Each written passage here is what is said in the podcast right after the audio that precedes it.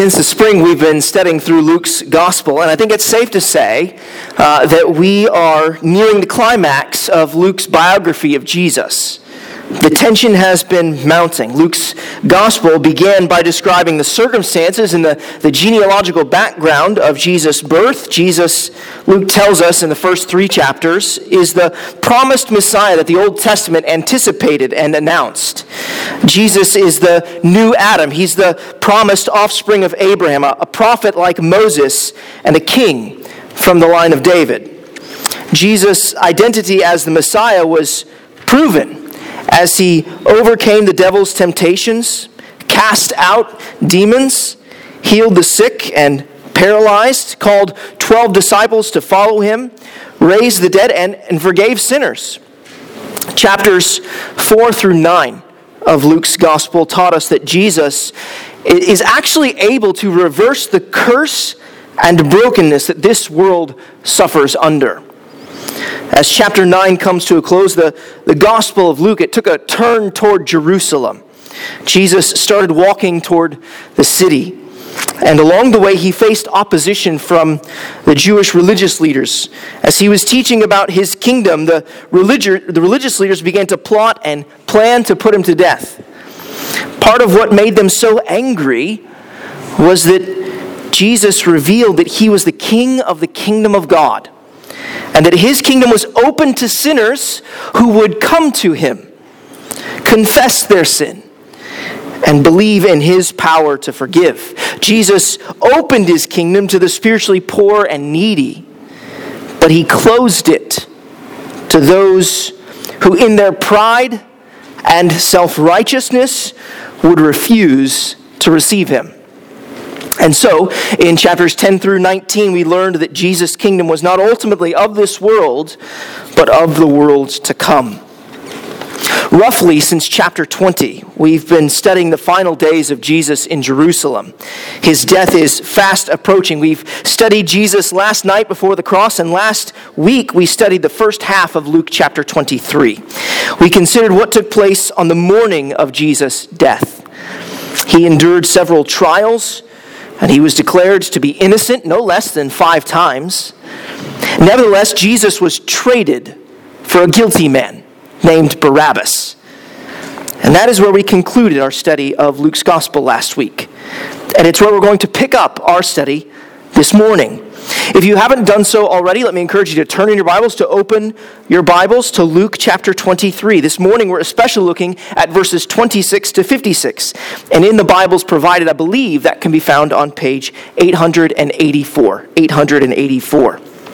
In this section, we see Jesus led to the cross, crucified as a criminal, mocked by nearly everyone around him, and breathe his last. It is a sobering scene. As we study this portion of God's Word, we want to get a hold of what happened and why it happened. To that end, we'll study Luke chapter 23, verses 26 to 56 in four sections under four headings. One, Jesus is rushed to the cross. Two, Jesus is railed at by onlookers. Three, Jesus rescues ruined sinners.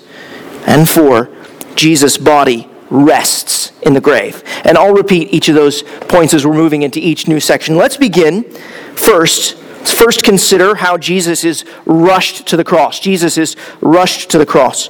Uh, let me read for us Luke 23, verses 26 to 31. Luke 23, verses 26 to 31. And as they led him away, they seized one Simon of Cyrene who was coming in from the country and laid on him the cross to carry it behind Jesus. And there followed him a great multitude of the people and of women who were mourning and lamenting for him. But turning to them, Jesus said, Daughters of Jerusalem, do not weep for me, but weep for yourselves and for your children. For behold, the days are coming when they will say, Blessed are the barren and the wombs that never bore and the breasts that never nursed. Then they will begin to say to the mountains, Fall on us, and to the hills, Cover us. For if they do these things when the wood is green, what will happen when it is dry? As you recall from our study last week, Pilate, he, he made a politically expedient decision and handed Jesus over to be crucified. Jesus was tried by Pilate and by Herod, only to be condemned, and all of this actually occurred before noon. Here in these verses, Jesus is being rushed to the cross. Jesus carried his cross some distance, but undoubtedly tired from little sleep and having been beaten by multiple men. It is no surprise that someone is called upon to carry Jesus' cross, to, to keep things moving, really. We're not told why Simon of Cyrene is seized and compelled to carry Jesus' cross, but it is possible that he would become one of the first disciples of Jesus. In Acts chapter 11, verse 20, we're told that believers from Cyrene came and preached the gospel in Antioch. I wouldn't be surprised if Simon was a well known believer to Luke and to others in the first century. This is an eyewitness account of Jesus' life, after all. And Luke may have sought Simon's testimony for this gospel. Whatever the case may be, when Simon takes up Jesus' cross, this enables Jesus to engage the crowd and the women who were mourning and lamenting for him. And I wonder if you think Jesus' words to these women are strange. I wonder if they remind you of anything, perhaps the words we read from Zechariah 12. This is what we read in Zechariah chapter 12, verse 10. And I will pour out on the house of David and the inhabitants of Jerusalem a spirit of grace and pleas for mercy, so that when they look on me, on him whom they have pierced, they shall mourn for him, as one mourns for an only child, and weep bitterly over him, as one weeps over a firstborn. These women are weeping for what is happening to Jesus. And Jesus basically says, Don't cry for me. What a strange reply from Jesus. Jesus calls them the, the, daughters of Jerusalem. And this is an expression that's found throughout the prophets, and it's often a negative expression anticipating judgment. Just consider what we read in Isaiah chapter 3, verses 16 and 17. The Lord said, Because the daughters of Zion, Zion's another name for Jerusalem, because the daughters of Zion are haughty and walk with outstretched necks, glancing wantonly with their eyes, mincing along as they go, tinkling with their feet. Therefore, the Lord will strike with a scab the heads of the daughters of Zion. The Lord will lay bare their secret parts. I wonder, are you beginning to piece together what Jesus is saying here to these women? Jesus tells them to weep for themselves and for their children. Why? Well, look at verse 29. Because unbearable days are coming, days in which people will wish that they did not have children. They will actually bless barren women because of the severity of the judgment they are enduring. The difficulty of the days will be so catastrophic that they will wish the mountains would fall on them and bring their suffering to an end. That sounds like what we read in Hosea chapter 10, verse 8. The high places of Aven, the sin of Israel, shall be destroyed. Thorn and thistle shall grow up on their altars. And they shall say to the mountains, Cover us, and to the hills, Fall on us. None of this makes sense. Unless you remember what Jesus said in Luke chapter 21. If you turn back there, you'll look and see that Jesus gives this long speech. It's called his Olivet Discourse. And Jesus predicted the destruction of Jerusalem. He predicted what actually would happen in AD 70 when the Roman army would march on Jerusalem, surround it, and suffering and starvation would befall the city. And those inside the city, uh, their suffering would be so severe that parents would start eating their children. Secular historians record the siege with horror because it was so violent. And looking back, what becomes clear is that the curses of the Old Covenant, found in Deuteronomy 28, came crashing down upon the city of Jerusalem in AD 70. Is, is Jesus then just being spiteful as he's rushed to the cross? Is this the last gasp of a man who is saying, Fine, you, you've condemned me, now I'm going to condemn you? Is that what Jesus is doing here? No. Jesus is once again warning his followers of the judgment that is coming upon the Jewish people and upon Jerusalem for their rejection of him as the Messiah. Those first reading Luke's gospel would have been reminded when they see the Roman army surrounding Jerusalem that they should flee. This is a word of judgment from Jesus, but for those who believe, it is a merciful reminder to escape the coming judgment. And we need to be clear Jesus is saying that the judgment is coming upon Jerusalem because of the Jewish religious leaders' rejection of him. This best explains this kind of proverb that you see Jesus uttering there in verse 31 when he says, For if they do these things when the wood is green, what will happen when it is dry? In other words, if Rome is going to do this to me, one who's innocent actually, innocent of insurrection, innocent of rebellion, then what will they do to you, Jerusalem? You who are actually guilty.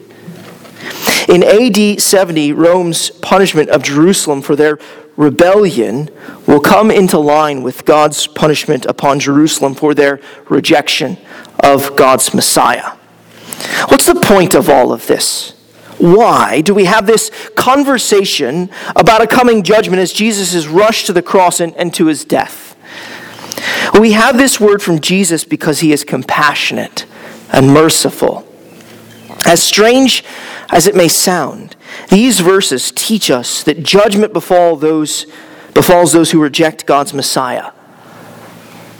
So, an application for us don't reject God's Messiah. It's as simple as that. A greater judgment is coming than even that of God's judgment upon Jerusalem in AD 70. An eternal judgment awaits those who reject Jesus. Don't reject him, embrace him in faith.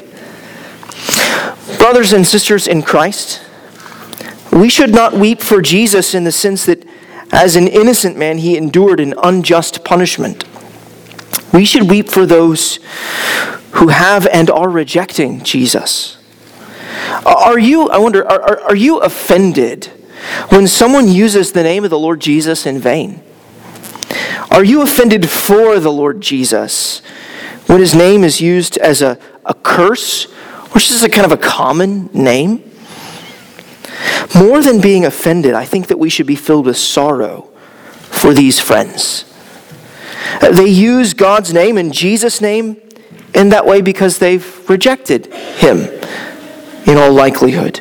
They, they, they don't revere the Lord Jesus. More than being offended, we should be filled with sorrow because they don't know that salvation is found in no other name but the name of Jesus Christ. If Jesus should not be rejected, he should also not be despised and mocked, which is what we see in our next section. Let's turn now and consider our second point. Jesus is railed at by onlookers. Jesus is railed at by onlookers. Uh, let me read verses 32 to 39. Two others, who were criminals, were led away to be put to death with him. And when they came to the place that is called the skull, there they crucified him and the criminals, one on his right and one on his left. And Jesus said, Father, forgive them, for they know not what they do. And they cast lots to divide his garments. And the people stood by watching. But the rulers scoffed at him, saying, He saved others, let him save himself, if he is the Christ of God, his chosen one. The soldiers also mocked him, coming up and offering him sour wine and saying, If you are the king of the Jews, save yourself. There was also an inscription over him This is the king of the Jews. One of the criminals who were hanged railed at him, saying, Are you not the Christ? Save yourself and us. If you take a look at verse 32 there, you'll notice that it continues the path to the cross. But it does so by noting that Jesus is accompanied by two criminals. As we thought about last week, in all likelihood, there were actually supposed to be three criminals crucified that day. But Jesus was traded for Barabbas earlier that morning. Barabbas was guilty of murder and insurrection, but Jesus was innocent. The guiltless gave his life for the guilty. Verse 32 reminds us that Jesus is fulfilling the prophecy of Isaiah 53, verse 12, where we are told that the suffering servant would be numbered with the transgressors. Verse 33, you see there, marks Jesus' arrival at the cross, the place where he's going to be crucified. Having arrived at the place that is called the skull, Jesus and the two criminals are crucified.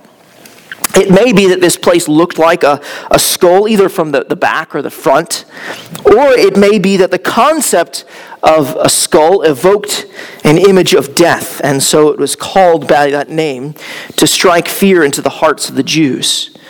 The Romans used the practice of crucifixion as a means of intimidation as well as punishment, and it was effective. What is striking to me is how little space Luke devotes to describing Jesus' crucifixion compared to the space he spends describing the surrounding conversations. I mean, if you look at the middle of verse 33, we've got four words devoted to describing Jesus' crucifixion. You see them there? There they crucified them. That's it. In the Greek, it's actually only three words. In the English, we've got four. We've got movies and music videos that give more graphic descriptions of Jesus' crucifixion than this. In fact, none of the gospel writers devote much of their time describing just precisely what was taking place in the crucifixion. They're, they're pretty scarce on details, not only because it was gruesome, but also because it wasn't the main focus. Uh, while the gospel writers are concerned with the what and the how of what happened in Jesus' crucifixion, it appears that they were more concerned with the why and the who. We learn the answers to these questions, the, the why and the who, through the lens of the words that are spoken really around the cross. And surprisingly, especially through the words of those who opposed Jesus. Before we consider those words, we've got to consider Jesus' words. In verse 34, Jesus petitions, he, he prays, petitions his Father in heaven. He prays, Father, forgive them, for they know not what they do. Is this not a staggering prayer? The words them and they are, are actually intentionally broad. Here, Jesus is asking the Father to forgive those who are responsible for his death Jesus is praying for the forgiveness of everyone who had a hand in his death, and virtually everyone had a hand in his death. From the Jewish religious leaders to Pilate and Herod to the Roman soldiers and to the crowd. Isn't Jesus merciful, compassionate, and abounding in love? You know, earlier I quoted from Isaiah 53, verse 12, and I explained that Jesus, here he's being numbered with the transgressors. Do you know what comes next in that verse? Here's what comes next in Isaiah 53, verse 12. Yet he bore the sin of many and makes intercession for the transgressors. You see what Jesus is doing here in this prayer? He's interceding for those who are responsible for his death. He's, he's praying, Father, I'm giving my life to bear their sins. Would you not count their sins against them? Count them against me. Forgive them. Pardon them. This is what Jesus is praying for those who are, who are bartering for his garments. And here we are reminded of what we read earlier in the service from Psalm 22, verses 16 to 18. Brothers and sisters, listen to these verses which so clearly predicted what we're seeing here. Psalm 22, verse 16 For dogs, and in the New Testament terms, that would sometimes be a reference to Gentiles, for dogs encompass me a company of evildoers encircles me. They have pierced my hands and feet. I can count all my bones. They stare and gloat over me. They divide my garments among them. And for my clothing, they cast lots. That's what's happening here. Now take a look at verse 35 and let these words sink in. And the people stood by. The, the people stood by. The people who had followed him. The people who heard him teach about the love of God, the forgiveness of sins, and the grace of the kingdom. The people who had seen him heal the sick, feed the hungry, and raise the dead. They, they just stood there and watched. They watched as in four successive rounds Jesus is harangued. First, we have the, the rulers scoffing in verse 35. Then we have the soldiers mocking in verse 36, followed by Pilate insulting with his sign, his inscription in verse 38. Fourthly, we've got one of the criminals railing at Jesus in verse 39. And of course, all of this fulfills what we read earlier in the service again from Psalm 22, verses 7 and 8. All who see me mock me. They make mouths at me. They wag their heads. He trusts in the Lord. Let him deliver him. Let him rescue him, for he delights in him. When the soldiers offered Jesus sour wine, they were fulfilling what we read in Psalm 69 verses 19 to 21. There we read, You know my reproach and my shame and my dishonor. My foes are all known to you. Reproaches have broken my heart. Think about that coming from Jesus. All of these things that he's hearing, they break his heart. Reproaches have broken my heart so that I'm in despair. I looked for pity, but there was none, and for comforters, but I found none. They gave me poison for food and for my thirst they gave me sour wine to drink. I don't know if you've noticed this, but in all of their jeering, it revolves around two complementary claims that Jesus is the Christ and that Jesus is the King. In the Old Testament, those two concepts are, are complementary and essentially they, they explain one another. From the Old Testament vantage point, the Christ, God's chosen one, his anointed one, as the rulers put it in verse 35, is God's anointed king. Uh, this is most clearly seen in Psalm 2, where God's anointed one, his Christ, is enthroned as the ruler, the king of the nations. Most of the Old Testament prophets declare that the Christ will be a king from the line of David. And we know from Luke's genealogy that that's precisely who Jesus is. And all of this railing at Jesus you see here is couched in terms of if. There's a, there's a question about this, isn't there? If you are the king, if you are the Christ, and what those railing at Jesus don't realize is that they are unwittingly participating in proving that Jesus is the Christ, that he is the King. He's the one that all of these Old Testament scriptures I've just quoted to you point to. Whenever I read the accounts of Jesus' trials and crucifixion, uh, my mind is always taken to a 19th century book on Baptist church structure and government written by J.L. Reynolds. This is how Reynolds opens his book on church government. When Christ uttered in the judgment hall of Pilate the remarkable words, I am a king, he pronounced a sentiment fraught with unspeakable dignity and power. His enemies might deride his pretensions and express their mockery of his claim by presenting with a crown of thorns, a reed, and a purple robe and nailing him to a cross. But in the eyes of unfallen intelligences, he was a king. A higher power presided over that derisive ceremony and converted it into a real coronation. That crown of thorns was indeed the diadem of empire. That purple robe was the badge of royalty. That fragile reed was the symbol of unbounded power. And that cross, the throne of dominion, which shall never end. Jesus is the Christ. Jesus is the King. And the cross proves it. And part of the irony of what, we're re- of what we're reading here is that all this railing actually accurately reveals who Jesus is and what he came to do. So when the, the rulers scoff at Jesus, there in verse 35, saying, He saved others, Let him save himself.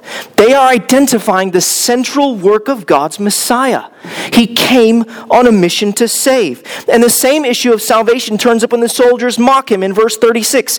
If you are the king of the Jews, save yourself. And skip down to the criminal railing at him in verse 39. Save yourself and us, he says. Luke does not want us to miss this.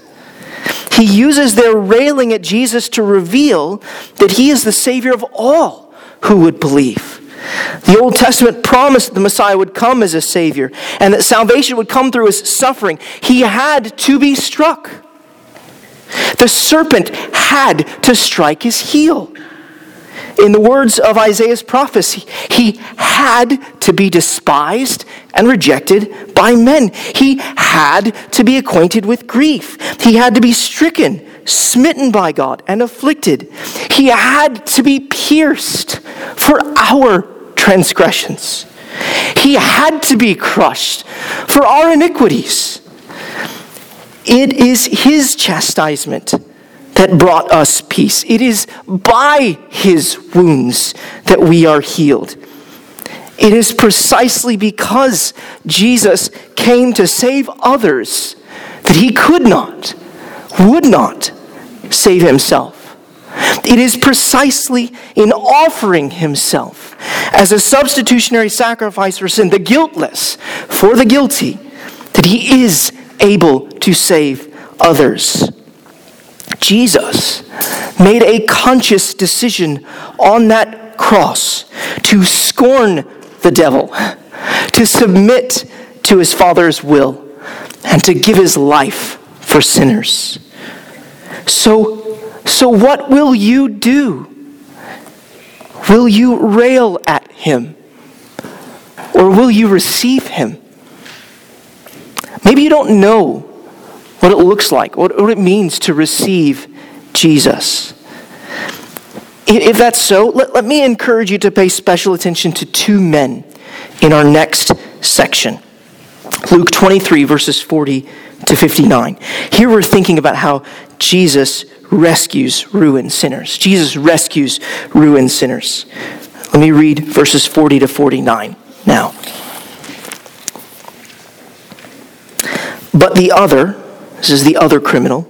But the other rebuked him, saying, Do you not fear God, since you are under the same sentence of condemnation?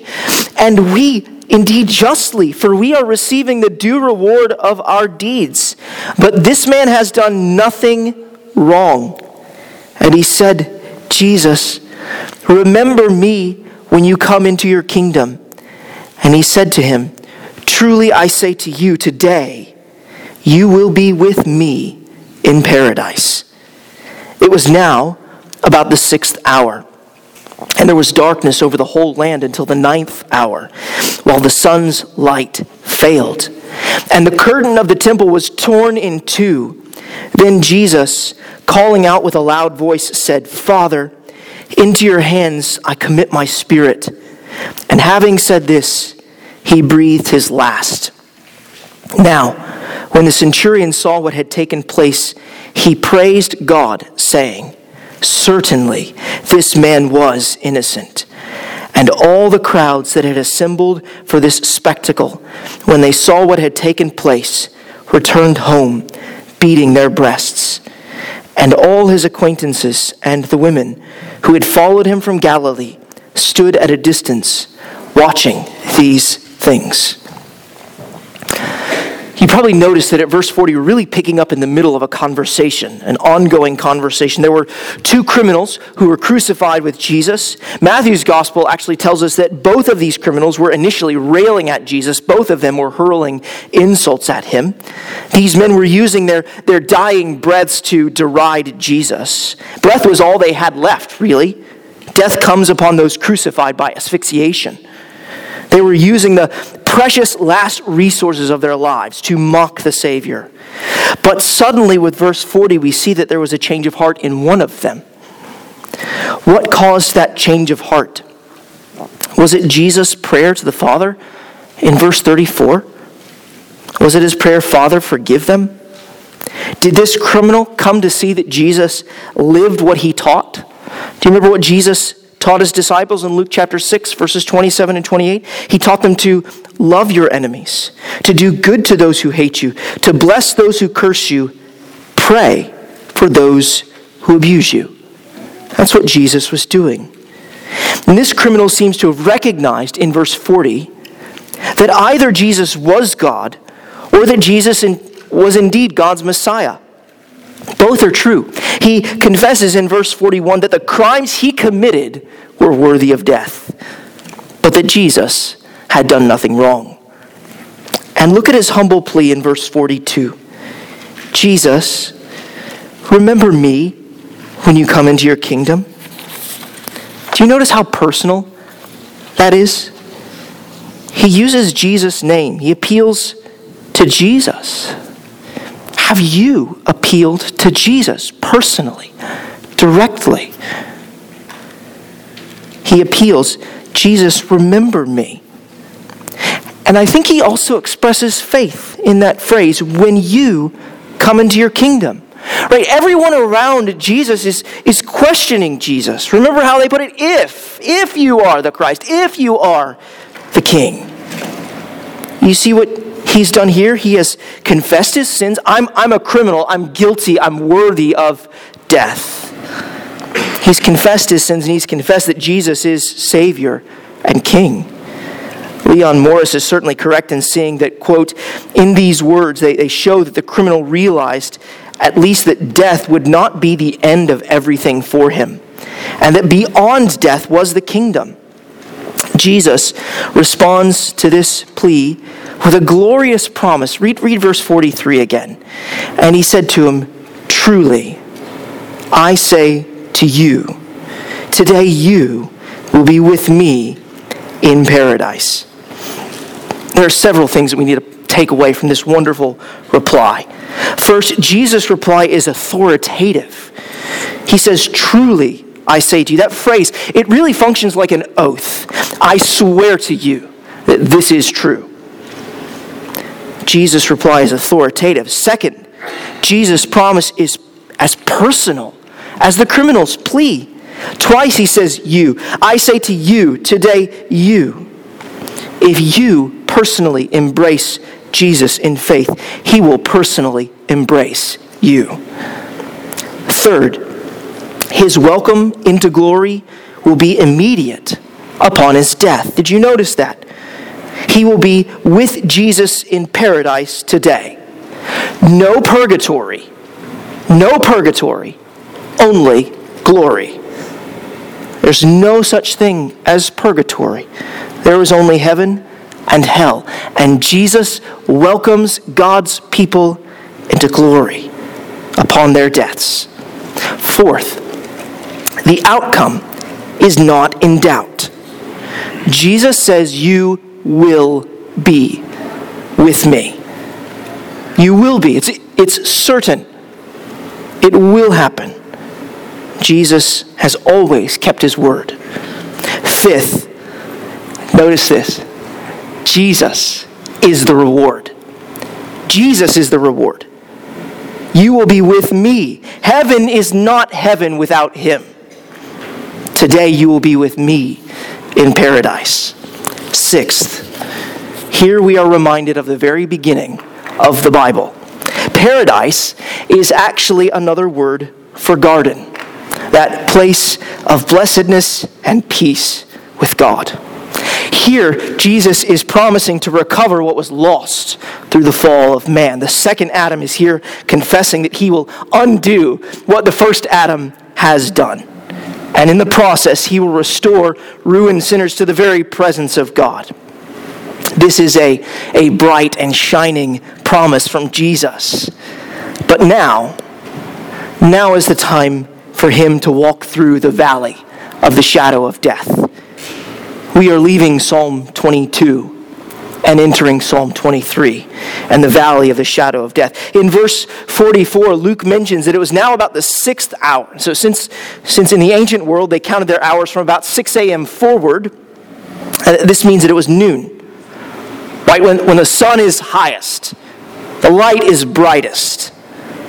But that's not the circumstance at the cross, is it? That can only mean one thing. This darkness that we're seeing here is a supernatural darkness. This darkness was like the darkness that descended upon the whole land of Egypt in the ninth plague of God's judgment.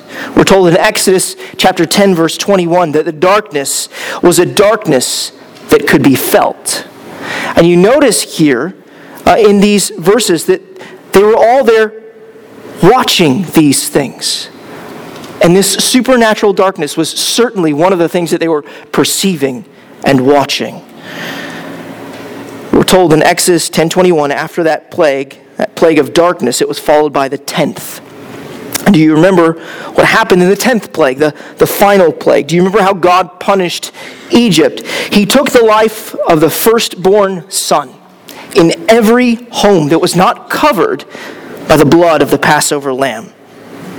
And here we have a convergence of the themes from the Exodus and the themes from the prophets. These themes of, of darkness and judgment. Consider what the prophet Amos said about God's judgment, how it was related to darkness. In Amos chapter 8, verses 9 and 10, he writes, And on that day, declares the Lord, I will make the sun go down at noon and darken the earth in broad daylight. And I will turn your feasts into mourning and all your songs into lamentation. I will bring sackcloth on every waist and baldness on every head, and I will make it like the mourning for an only son at the end of it, like a bitter day. Or consider the words of Zephaniah chapter 1 verse 15 a day of wrath is that day a day of distress and anguish a day of ruin and devastation a day of darkness and gloom a day of clouds and thick darkness. What is happening here? Jesus is undergoing the wrath and judgment of god on behalf of sinners. He is undergoing the plague of darkness his life as the firstborn son is being taken. His life as the Passover lamb, his blood is being shed. And all of this was necessary in order to reconcile and rescue ruined sinners. And as verse 45 comes to a close, we are told that the temple of the curtain was torn in two. That temple curtain which divided God from his people, keeping them out of his holy presence. That curtain was torn. Now the way to God was opened for all. Previously, only the high priest could enter into the Holy of Holies, and that only once a year, and only after he had offered a sacrifice. Do you see what's taking place here? Jesus, having made the once for all sacrifice, has opened the way to God.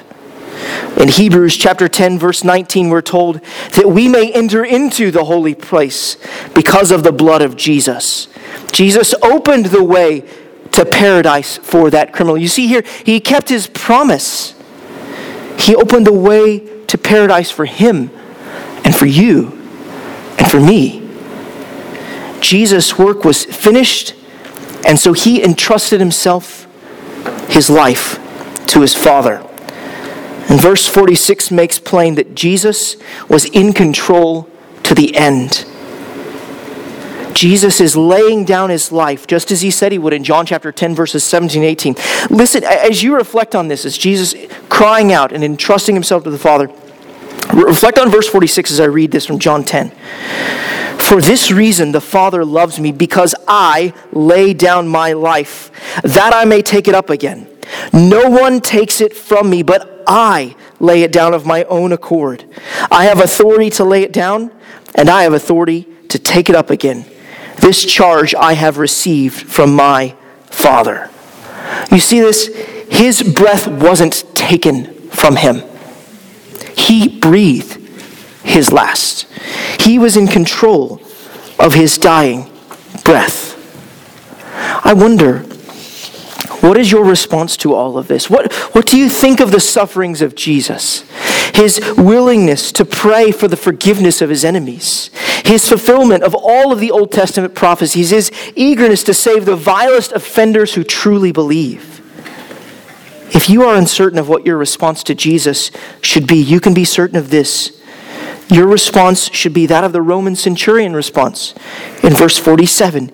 You should praise God for the salvation that's available in and through Jesus and his cross work. You should recognize Jesus' innocence and believe that he died for your guiltiness. You should be careful not to have a response like that of the crowd who, who beats their breasts and they walk away. Now, at one level, this, this, this beating of their breasts is an expression of grief and sorrow. But we must remember what Jesus had said to the women who were weeping for him earlier. We cannot simply mourn for Jesus, for, for what he endured. We must understand why he died and what should cause us grief. What should cause us to beat our breasts is that he died for us and for our salvation. And friend, if you're here this morning, you're not a believer and follower of Jesus, let me encourage you to consider Jesus' death again. In Jesus' death, we actually see God's attitude toward our sin. For the truth is this God is filled with wrath toward our sin, with, with anger, with righteous and just anger toward our sin. That curtain in the temple that was torn, it served as a barrier between God's holy wrath and sinful people like you and me. Sin kept men separate from God, as he would not allow, he could not allow sinners in his presence. This is what we learn in Genesis 3 when Adam and Eve were removed from God's presence due to their sin. If I can continue to be honest with you for a moment, what I need to tell you is that not only have we all sinned, but we've all mocked God's kingship, and we all deserve to die eternally for it. Like Adam and Eve, we've decided to rule our own lives, thereby rejecting God's rule and deriding his claim as king. As the author of our lives, he has all authority over them. But sadly, we've all failed to keep God's good commands, just like Adam and Eve. And God is just. His commands have been broken, and he must punish those who have broken his commands. And apart from Jesus, we're all in danger of facing his just and eternal wrath, of being forever shut out of paradise with him, and being inflicted with his wrath filled presence. The good news of the Bible is that in love, God the Father sent his only Son, Jesus, to live the life that we ought to have lived, but haven't the life of perfect obedience. God also sent his Son to die the death that we deserve to die for our sins. Jesus suffered for sinners, but that is not all. For three days later, God raised Jesus from the grave, proving to us all that he satisfied the just requirements of God's law and propitiated God's wrath for sin. We deserve to endure hell for all eternity for our sins. But if we will humble ourselves, confessing our guilt like that criminal, daring to believe that Jesus is the King and Son like that centurion, then we may have the hope of heaven with Jesus. And so, friend, I urge you to turn from your sin and to believe that Jesus lived for you and died for you and was raised from the grave for the forgiveness of your sins. And if you want to know more about what it means that Jesus bore God's wrath for you and your sins, I'd love to talk with you after the service. I'll be at the door at the back. Please come and speak with me. Speak with your family member or friend that you came here with this morning. There's nothing I'd rather talk to you about than this good news. You'll notice there at verse 49, it serves really something as a transition. It sets up an important theme that Luke is deeply concerned about in the closing verses of this chapter namely, that there were witnesses to Jesus' death, witnesses who watched Jesus die on the cross and be buried in the grave. And I hope that we'll come to see something of the importance of this as we turn to consider our fourth and final point. Jesus' body rests in the grave. Jesus' body rests in the grave. Here we want to read and think about Luke 23, verses 50 to 56. Verses 50 to 56.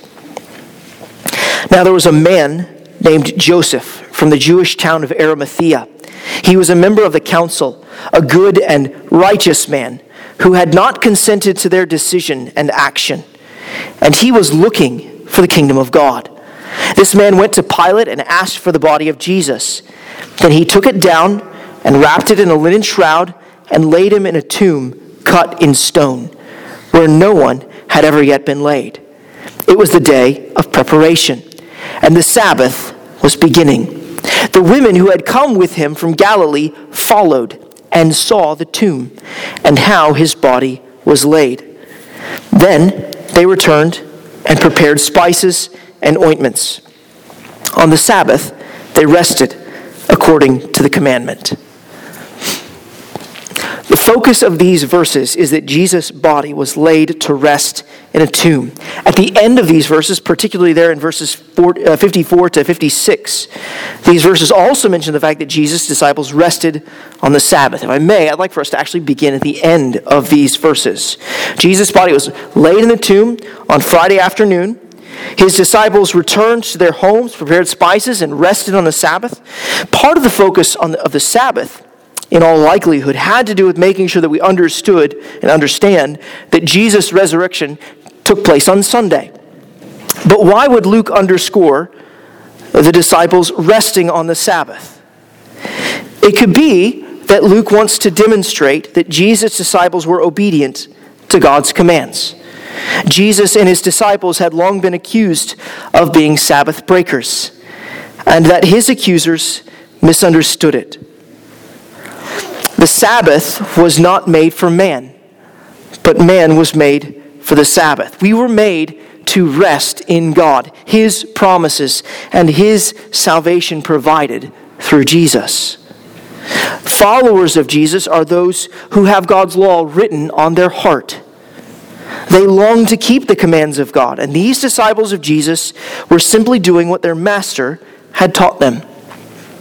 There were even exceptions available to these women. Because Jesus had died before the Sabbath, there was some leniency, and legally, they could have been permitted to go and actually anoint the body of Jesus on the Sabbath. But they don't. Instead, they observe the commandment, showing their faithfulness to God, their obedience. We know from his own teaching that Jesus came not to abolish the law, but to fulfill the law. Jesus shows us the law's end and goal. Jesus shows us what a, a life of loving law keeping looks like. And through his work, he transforms and deepens our understanding of the law. Jesus taught us that murder is deeper than an outward physical act, that it reaches into the heart. We commit murder when we're angry with our brother. Jesus taught us that adultery is deeper than an outward physical act. It is about worship, uh, sorry, it, it's about uh, uh, lusting in our hearts is the same thing as adultery. It's lusting in our hearts after one who is not our spouse. Uh, the Sabbath is also deeper than an outward physical act. It's about worship from the heart. It's about resting in the work of Jesus Christ for our salvation. Before the resurrection of Jesus, God appointed the seventh day of the week to be the weekly Sabbath. But then, something curse shattering and age changing happened on the first day of the week. Jesus got up from the dead, inaugurating the new creation that is to come. We're going to think more about this next week, Lord willing. But what we need to understand now is that God's people don't gather for worship on Saturday anymore. So well done being here this morning. Many have argued uh, that what we see here in verse 56 is actually the last Saturday Sabbath observance in the Bible. Now, following the pattern set by the New Testament church and positively encouraged by the disciples throughout the New Testament, we gather on the first day of the week to worship and rest in the work of Jesus Christ. We gather to worship and rest in, in preparation for that rest that remains for the people of God. There is a rest that is still yet before us in the new heavens and the new earth, as Hebrews chapter 4 verse 9 makes plain. It is because Jesus rested in his grave and was raised to inaugurate the new creation that we gather to rest in his cross work and worship him in anticipation of joining him in the new heavens and the new earth. Anticipation should mark our gatherings together on the Lord's day. And now, if I may lean in slightly and pastorally suggest something a little controversial, it would be this I'm not persuaded that we always appreciate the Lord's Day, Sunday, as we ought. Sometimes we see gathering here with God's people, whether that be once or twice, as more of a burden than a blessing. Be honest with yourself. You've, you've thought that before, right? I don't want to get up. Or the evening service, I, I don't want to go back out there. We, we've thought these things. The Lord has given us this day to remember that there is coming an eternal day of rest from the weariness of sin, the weariness that we, we face and struggle with in the wilderness of this world. Consider taking one day a week to revel in the good news that the burdens of this world will one day be transformed by the arrival of the new heavens and the new earth. Though the apostles and New Testament writers do not command us to observe the Sabbath in the same way as it was observed in the Old Covenant. They don't say, Thou shalt not work on Sunday. They don't say that. I wonder, though, if you can see the wisdom, the wisdom in taking one day out of seven to rest in what God will one day bring to us. I think many of us need rest. Welcome to the very busy DC metropolitan area and Northern Virginia. And I think many of us need to rest. And while rest can include physical activity on Sunday, because we're resting in Christ and resting in His promises, maybe what we need is a weekly break from the cares of this world and a genuine cultivation of the hope of the world to come. Please don't take this as a law from me. This is not law's law. You've heard of Mur- Murphy's Law, right? If it can happen, it will. Law's law is better than that. If it can't happen, it won't. That's a good law. Um, no, I, I want to encourage you to consider resting in the work of the Lord Jesus Christ. Prioritizing our worship of the Lord Jesus Christ may even provide opportunities to speak of Him and what He has done for us. Do you look for ways to reveal that you are a follower of Jesus. It was actually Jesus' death that provided the clearest opportunity for Joseph of Arimathea to reveal his allegiance to Jesus. So let's return to the beginning of these verses again. Take a look at verse 49. Luke begins following the body of Jesus after his death. And for those of you who watch crime shows, I'm sure you've seen a scene where one investigator kind of signs the evidence over uh, before receiving it from another. So, Luke, what Luke is doing is a bit like that. He follows the transfer of Jesus' body from Roman authorities to Joseph of Arimathea all the way to the tomb. He even tells us that there were multiple eyewitnesses to this process.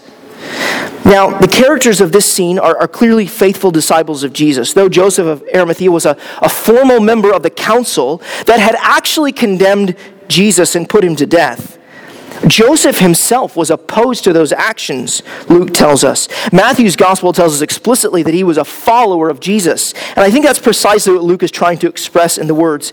He was looking for the kingdom of God. Matthew's gospel also tells us that Joseph was wealthy when we're told in verse, verse 53 that Joseph had laid Jesus' body in a tomb uh, provided by him, Isaiah chapter 53, verse 9, should be jumping into our minds. And they made his grave with the wicked and with a rich man in his death. See, Jesus was crucified with wicked men and he was placed in a rich man's tomb. Joseph's actions here were, were bold. He basically outs himself as a disciple of Jesus with this request. But let's not miss what is central. In verse 53, Joseph of Arimathea is treating the body of Jesus as a dead body. Not only by requesting the body for burial, but by wrapping his body in a linen cloth, a common burial practice, and by putting his body in the place where dead bodies went in that day and age, in a tomb. Luke goes one step further in noting that the women who had followed Jesus saw the tomb and how his body was laid. Like Joseph, they understand that Jesus is dead. They even return to their homes and begin to prepare spices so they can complete the burial process.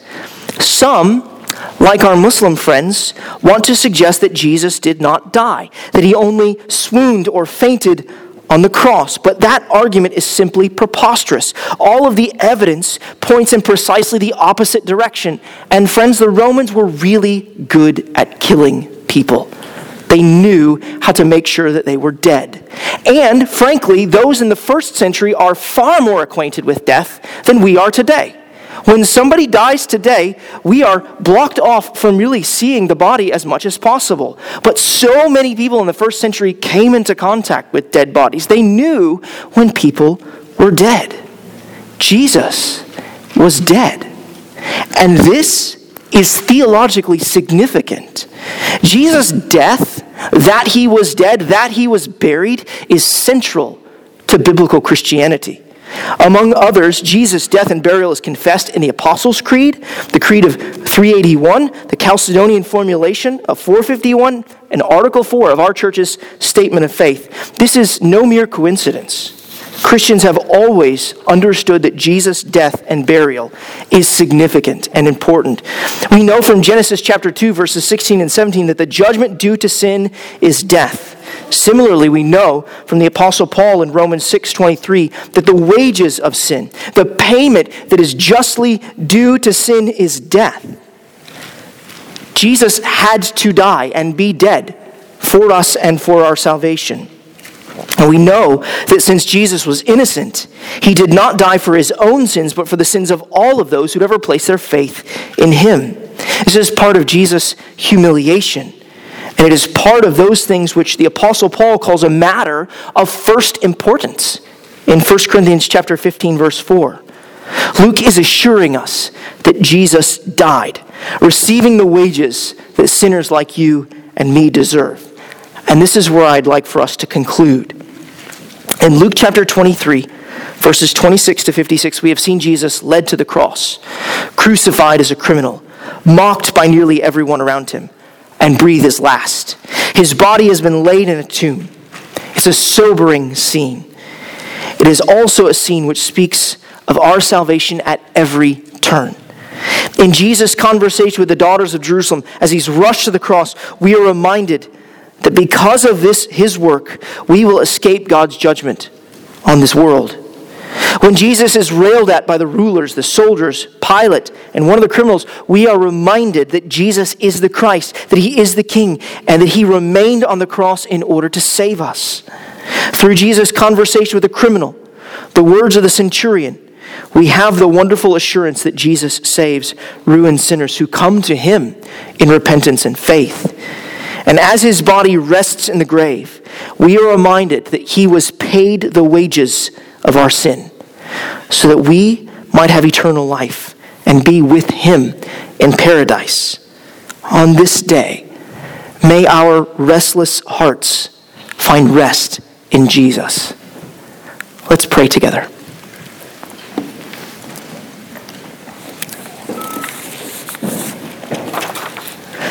Heavenly Father, we give you thanks that Jesus did not save himself, that he did not come down from that cross, but that he remained there to save us. Oh Father, would you, would you grant us faith and grace to believe that he suffered for us and for our salvation? We pray in Jesus' name. Amen.